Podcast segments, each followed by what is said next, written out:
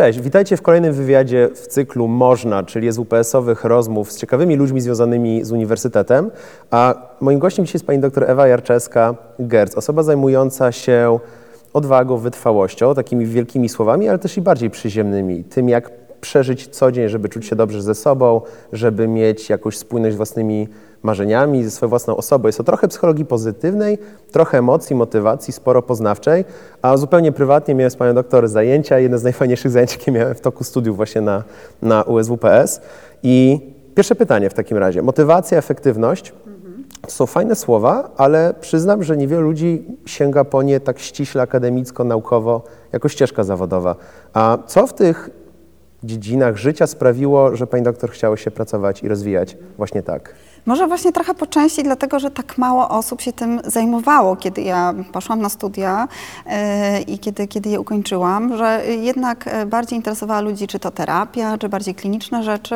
Ja powiem szczerze, że może to dziwnie zabrzmi, ale od dziecka interesowała mnie kwestia sprawczości, tego, że jedni chcą i osiągają i tego, że jedni chcą i nie osiągają, a inni nie chcą, osiągają. To mnie fascynowało, prawda, że właśnie można, tak jak tytuł cyklu, że można, ale czasem właśnie nie można, że niektórzy mają z tym kłopot.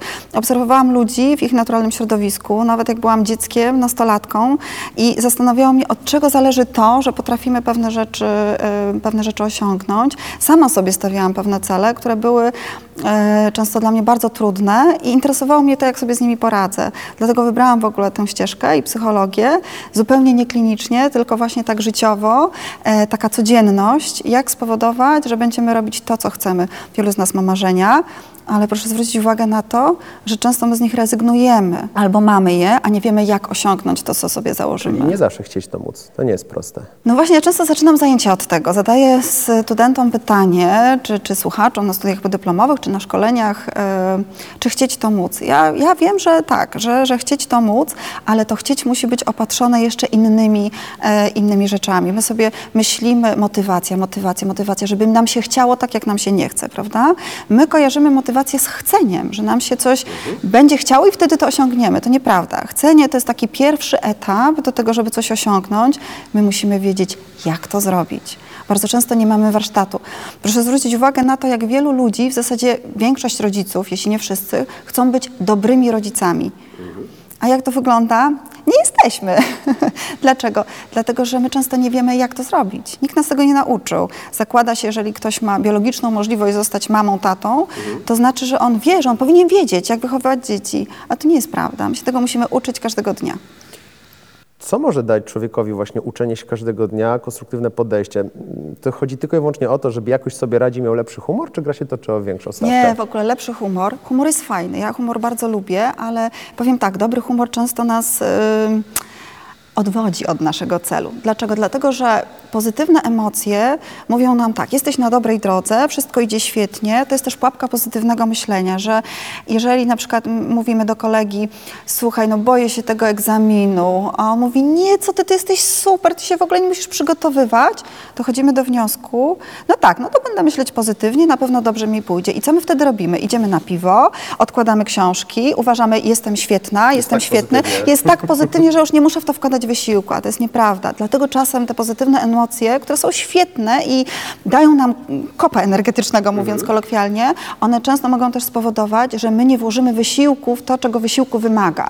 Czyli czasem musi nam się ten nastrój troszeczkę zepsuć, żebyśmy sobie powiedzieli, no tak, mogę oblać, mogę dostać złą ocenę, to muszę jednak otworzyć książkę, przysiąść i włożyć wysiłek. W ogóle przekonywanie ludzi, że można coś osiągać bez wysiłku, jest troszeczkę bolączką naszych czasów.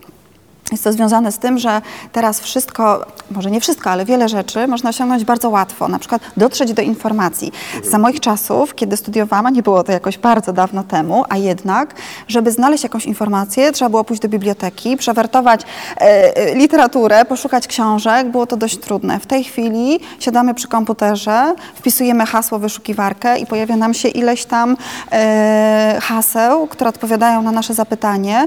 No i trudnością teraz jest znaleźć jakby przesiać to, co dobre, prawda? Natomiast jest to zdecydowanie łatwiejsze niż ten wysiłek, który musieliśmy włożyć, żeby pójść do biblioteki, poszukać, zastanowić się.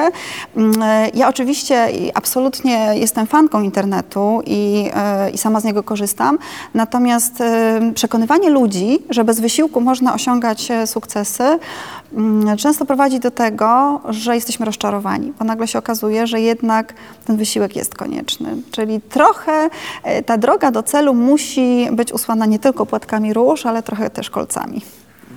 Kolejne pytanie, właśnie dokładnie mam ochotę do tego zmierzać.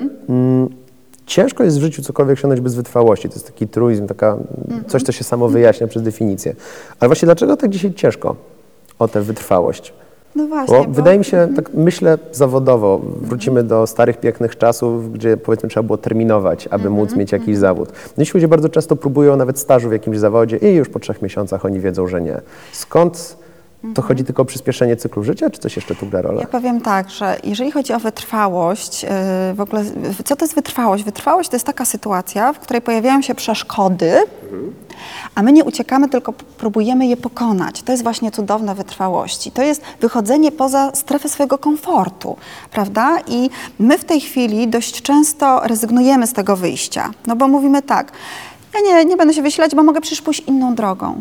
I to prawda, można pójść tą inną drogą, tylko pytanie, ile razy można zmieniać tę drogę i czy warto? Czy my zbudujemy stabilną samoocenę, a wysoka samoocena stabilna jest naprawdę bardzo pożytecznym czynnikiem psychologicznym, ale jeżeli ona jest zbudowana na fundamentach. Zapytał Pan, dlaczego tak trudno w tej chwili o wytrwałość. Myślę, że w ogóle powołam się na książkę Roya Baumeistera, Siła Woli, którą napisał jakiś czas temu na temat właśnie wytrwałości i efektywności. I on mówi tak, w tej chwili w Stanach Zjednoczonych mamy pokolenie młodych ludzi, którzy mają wysoką samoocenę, są przekonani o tym, że są świetni, ale niewiele potrafią zrobić. Czyli oczekują dużej gratyfikacji, na przykład idą do pierwszej pracy i chcą dużo zarabiać, chcą osiągać sukcesy, ale nie idzie za tym wysiłek, prawda, który wkładaliby w swoją pracę.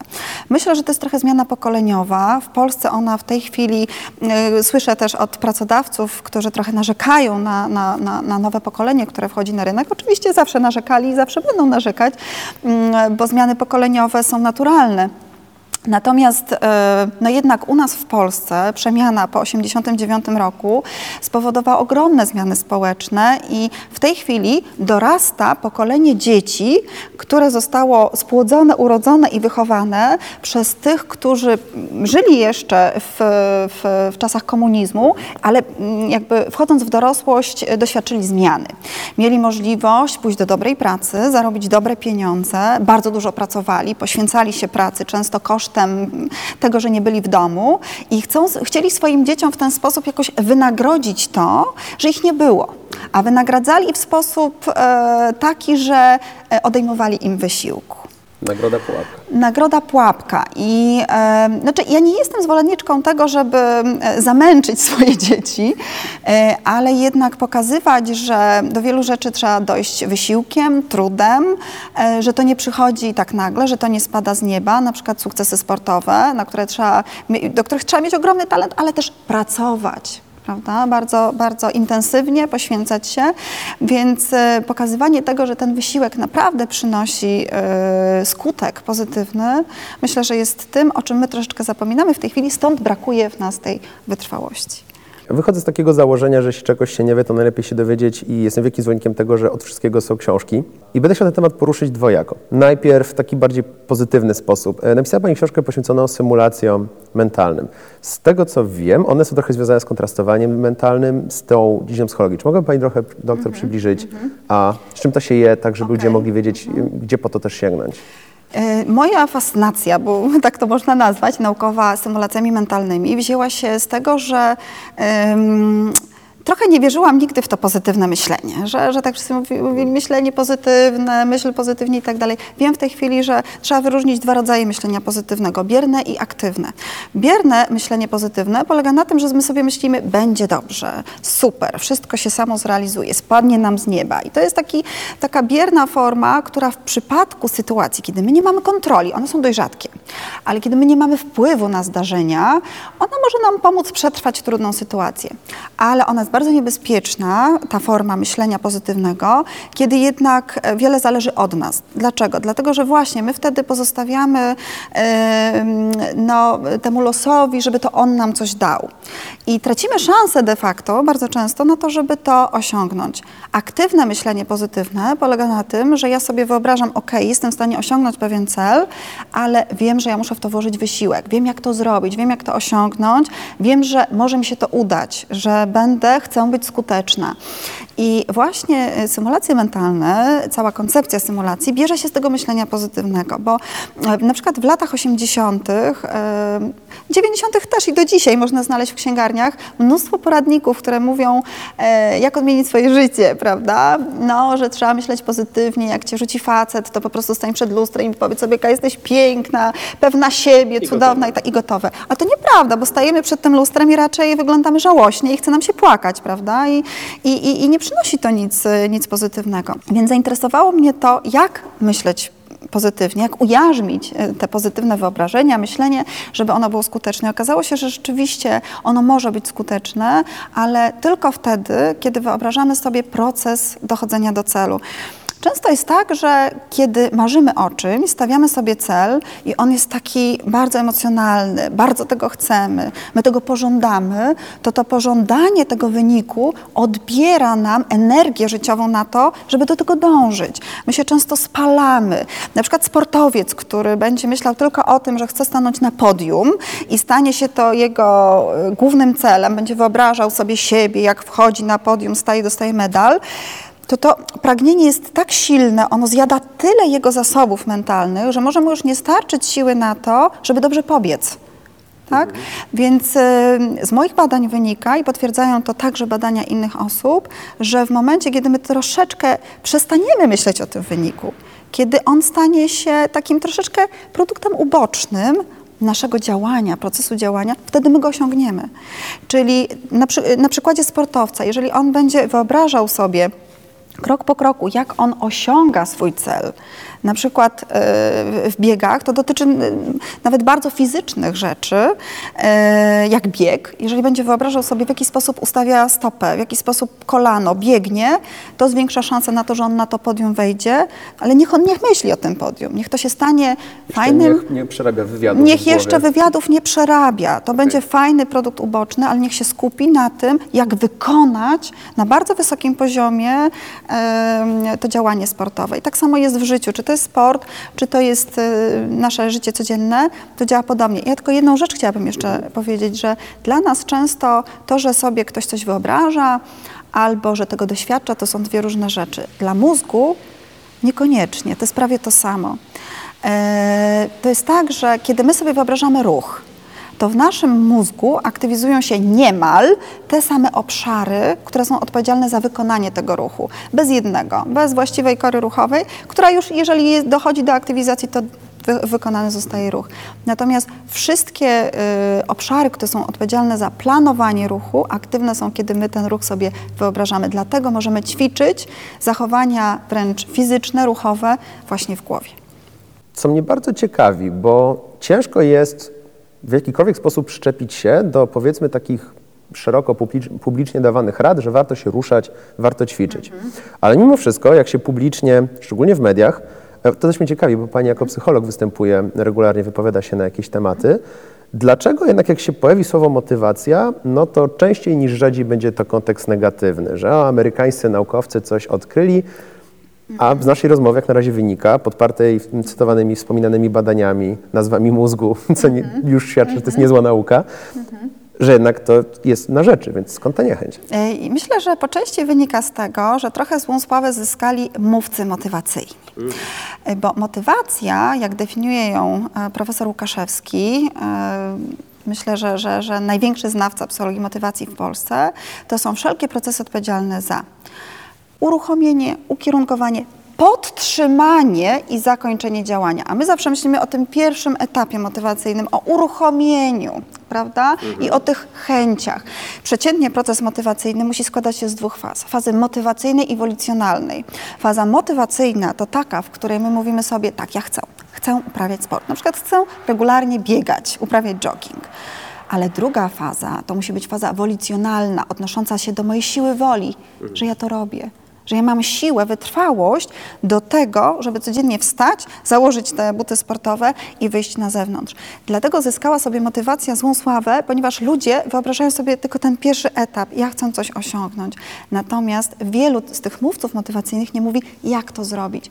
A on jak się przysłuchuje, ja też jestem przeciwna tym wystąpieniom. One często są koszmarnie drogie i ludzie idą na to, ciągną tłumami. To, co oni dają niewątpliwie, to pozytywne energię. Oni tak potrafią natchnąć człowieka, wzmocnić jego samoocenę, poczucie własnej skuteczności, ale to jest za mało.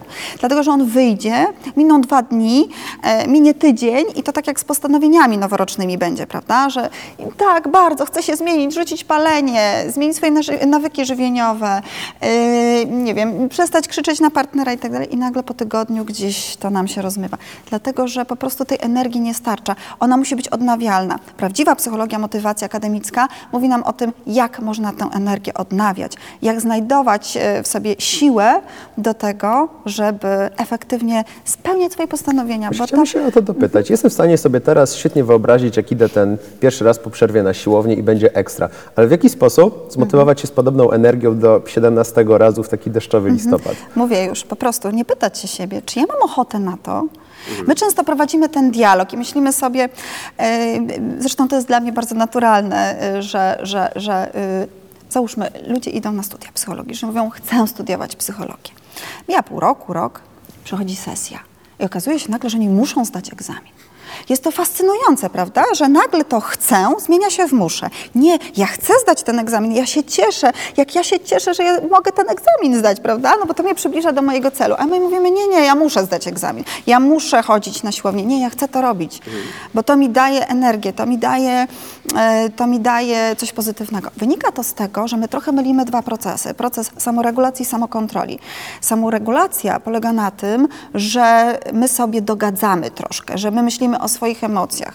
Ten 17 raz myślimy sobie tak, czy mi się chce iść na tę siłownię? Czy to w ogóle ma jakiś sens? Czy to mi to jest typowy dialog, prawda, z samym sobą. Co mi to w ogóle daje? Przecież mogłabym położyć się na sofie, leżeć i odpoczywać. Mam taką potrzebę, dziś mam taki nastrój i sobie dogodzę, prawda? To jest samoregulacja. Drugi proces to jest samokontrola, który dotyczy tego, że to nie ja jestem celem samym sobie, tylko cel jest zewnętrzny. On mną rządzi. Ja sobie go postawiłam, nie kto inny, tylko ja. Więc można sobie powiedzieć, ja siebie nie pytam o to, czy mi się chce to zrobić. Ja to po prostu robię. Często nasz problem z wytrwałością polega na tym, że my zaczynamy, mówiąc językiem młodzieży, takim powiedziałabym kolokwialnym, rozkminiać. Czy mi się chce, czy mi się nie chce? Nie. Spróbujmy przez miesiąc, 2, 3 po prostu nie pytać się siebie, czy ja mam na to ochotę. Nie, ja postawiłam sobie cel i ja będę konsekwentna. I zapewniam, że efekty, które się uzyskuje potem, są tak przyjemne, dają tyle pozytywnych emocji, że cieszymy się z tego, że nam się udało, że wytrwaliśmy. Zbliżam się już powoli do końca. 2 pytania. Jedno dosyć szerokie. Kiedy człowiek osiąga coś, co chciał, to się cieszy i co z tym szczęściem? Mamy tam wrażenie, taki trochę fetysz szczęścia, że wszyscy muszą być non stop szczęśliwi. I kiedy to mówię, to brzmi naturalnie. No pewnie, że wszyscy powinni być szczęśliwi, ale wydaje mi się, że mimo wszystko coś nie gra z tym, jak teraz jest postrzegane szczęście. Zacznę jak typowy psycholog akademicki. Badania pokazują, ale moja praktyka psychologiczna też wspiera to, że im bardziej chcemy być szczęśliwi, tym częściej jest tak, że nie jesteśmy. Na przykład widzimy jakiegoś przygnębionego znajomego, przyjaciela, kolegę, mówimy, stary, przecież masz być szczęśliwy, to jest twoim celem. nawet więcej, to jest twoją obligacją, to jest konieczność, każdy ma do tego prawo. I ten człowiek sobie myśli wtedy, Boże, ja powinienem być szczęśliwy, powinnam być szczęśliwa, a nie jestem, jakim jestem luzerem, tak? Przegrywam swoje życie, bo ja nie jestem szczęśliwa, mimo że powinnam. Więc często jest tak, że kiedy im bardziej się kogoś do tego zachęca, tym trudniej to osiągnąć. Dlaczego? To jest taki paradoks. Zresztą w psychologii często dochodzi do takich paradoksalnych sytuacji, że im bardziej czasem chcemy być szczęśliwi, tym nie jesteśmy. Właśnie dlatego, że sobie uświadamiamy, że powinniśmy, a nie jesteśmy. I to wzbudza nasze poczucie winy. Tak? Czujemy się nieadekwatni, bo powinniśmy, a nie robimy. Nazywamy to w psychologii pozytywnej gloryfikacją szczęścia, czyli my to szczęście stawiamy gdzieś tam na piedestale i czekamy. Niech ono na mnie spadnie, prawda, jak manna z nieba, niech na mnie zastąpi. A to nieprawda. To znaczy, my rzeczywiście jesteśmy odpowiedzialni za swoje szczęście, ale my jesteśmy odpowiedzialni za to, żeby je budować w codzienności. I na przykład proszę zwrócić uwagę na to, że my kojarzymy szczęście z tym, że przyjdzie taki moment w życiu, że będę szczęśliwa, że będę miała czas dla znajomych, dla siebie, nie wiem, dzieci podrosną. My ciągle szukamy tego szczęścia w przyszłości, prawda? Myślimy sobie, kiedyś przyjdzie, teraz jest ciekawy projekt, to nie mogę wyjść, teraz są małe dzieci, nie mogę wyjść i tak dalej, i tak dalej. I gdzieś tam to szczęście odsuwamy, a w tej chwili wiemy, że szczęście, jakość życia wiąże się z tym, że my włączamy w nasz grafik, tak jak mamy, no nie wiem, spotkania biznesowe i tak dalej, włączamy tak zwane pozytywne priorytety. Znaczy, że my planujemy, co zrobić w ciągu dnia, żeby być szczęśliwym. My też trochę kojarzymy szczęście z tym hedonizmem i to oczywiście jest element szczęścia, przyjemność, że jest nam przyjemnie, fajnie, miło, ale ja się zgadzam tutaj z Czikszent Mihalim, który mówi, że my doświadczamy szczęścia, kiedy coś robimy, kiedy doświadczamy flow, czyli przepływu. To jest takie poczucie zaangażowania z pełną kontrolą, ale też utratą poczucia czasu, że my nie czujemy, czas mija, a my nie wiemy, tak. I to można doświadczyć naprawdę w wielu sytuacjach, czy w zabawie z dzieckiem, czy żeglując, czy robiąc cokolwiek innego. Nawet w pracy. Wiem, że wiele osób doświadcza takiego poczucia flow w pracy i to jest prawdziwe szczęście, że my jesteśmy zatopieni, zaangażowani w to, co robimy. Aczkolwiek właśnie to włączanie miłych, przyjemnych rzeczy w grafik codzienności powoduje, naprawdę zmienia życie. Czyli nie ja pójdę na basen, kiedy mi się skończy młyn w pracy. Nie, ja dzisiaj odstawiam, trudno, nie zrobię, trudno. Idę na basen i nagle się okazuje, że świat się nie zawalił, że ja mogę to zrobić jutro. Bardzo trudno jest przełamać ten sposób myślenia i włączać aktywnie, wziąć sprawy w swoje ręce i aktywnie włączać szczęście. Alan Watts w latach 50. napisał, że kiedy człowiek słucha muzyki i się skupia na tym, że słucha muzyki, to wcale nie słucha tej muzyki. Tak mi się skojarzyło właśnie, że ciągłe życie, zastanawianie się nad jakością tego życia, to absolutnie. Można tak parę lat stracić, podejrzewam. Można. Ostatnie pytanie, prywatne zupełnie. Co napawa Panią optymizmem?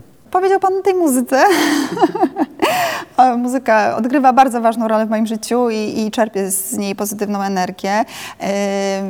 I powiem tak, pogoda, ale i słońce, i deszcz. Znaczy, jak świeci słońce, jest cudownie, jak pada deszcz, czuję, że żyję. I na pewno moje dzieci, które super fajnie dają mi pozytywne emocje, ale też uczę się dzięki nim każdego dnia, że jeszcze wiele przede mną, wiele muszę się nauczyć. Uczą mnie pokory i akceptacji swojej niedoskonałości. To mnie napawa optymizmem, że właśnie patrzę na swoje dzieci, widzę, jak się rozwijają. Praca, którą wykonuję, to, że mogę pracować z ludźmi, że oni uczą się ode mnie, ale uczę się też od nich. Studenci, słuchacze na studiach podyplomowych naprawdę dają mi dużo optymizmu i energii. Pogoda, muzyka. Tego typu bardzo proste rzeczy. Przyroda, zachwyca mnie świat naprawdę. Wystarczy, że spojrzę gdzieś tam na drzewa czy w niebo. Jest takie banalne, ale powiem szczerze, daje mi dużo optymizmu i energii. Czyli małe przyjemności składają się później w dobre życie. Pięknie dziękuję za rozmowę. Bardzo dziękuję.